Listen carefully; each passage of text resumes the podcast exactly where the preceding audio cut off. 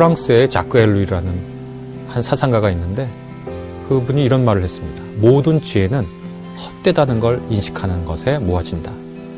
다 잊혀집니다.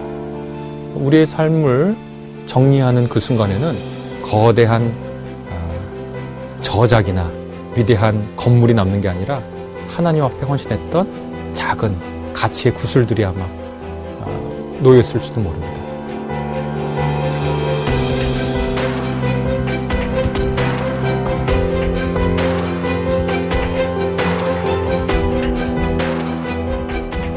그거는 굉장히 오래된 질문이고 아마 어떤 무리나 공동체, 사회를 만들어 살면서부터 나왔던 질문 같아요.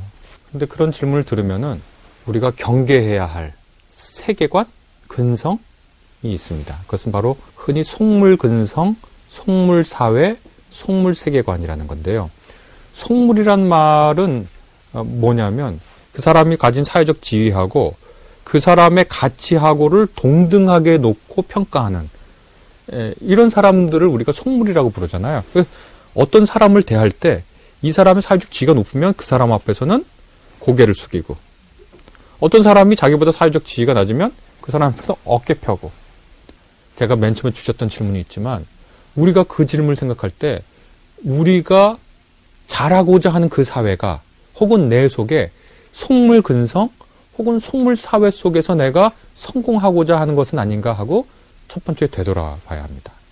그래서 그러면 기독교인들이 이 사회를 앞에 두고 속물 근성을 앞에 두고 취해야 할 태도가 뭐가 있느냐? 그 두 가지로 요약할 수 있습니다.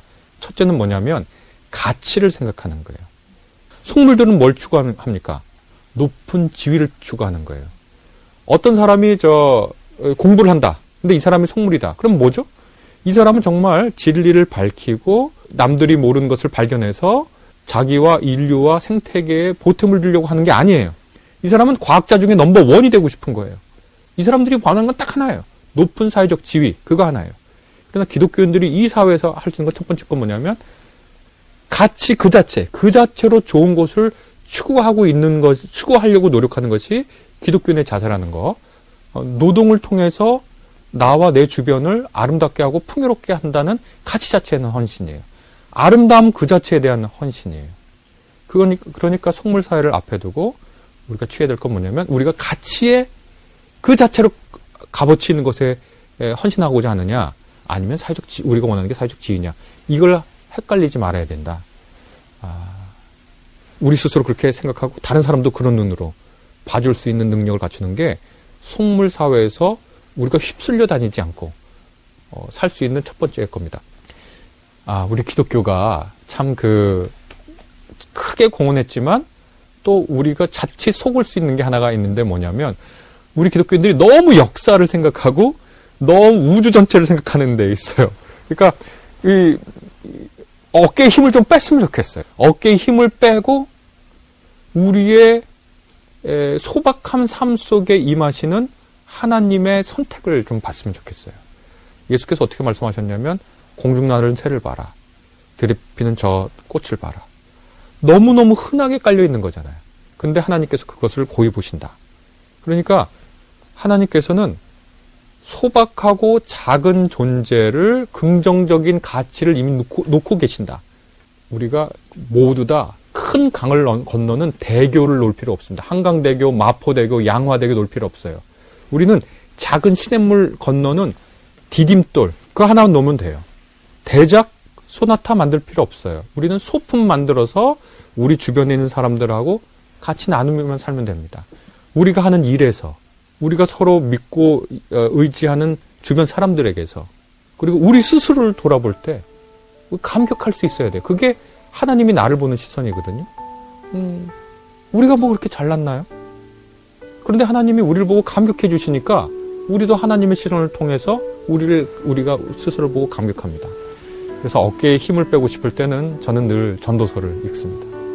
전도서를 읽으면 그 영화를 누렸던 사람이 와서 이런저런 내가 이것저것 다 해봤다. 내가 쾌락도 누려보고 큰 성도 지어보고 노비도 많이 거느려보고 내가 큰일 다 했다.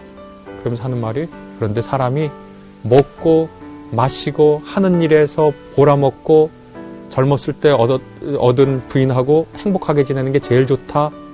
먹는다는 건 뭐예요? 성, 생존이거든요. 마신다는 건 즐긴다는 거거든요.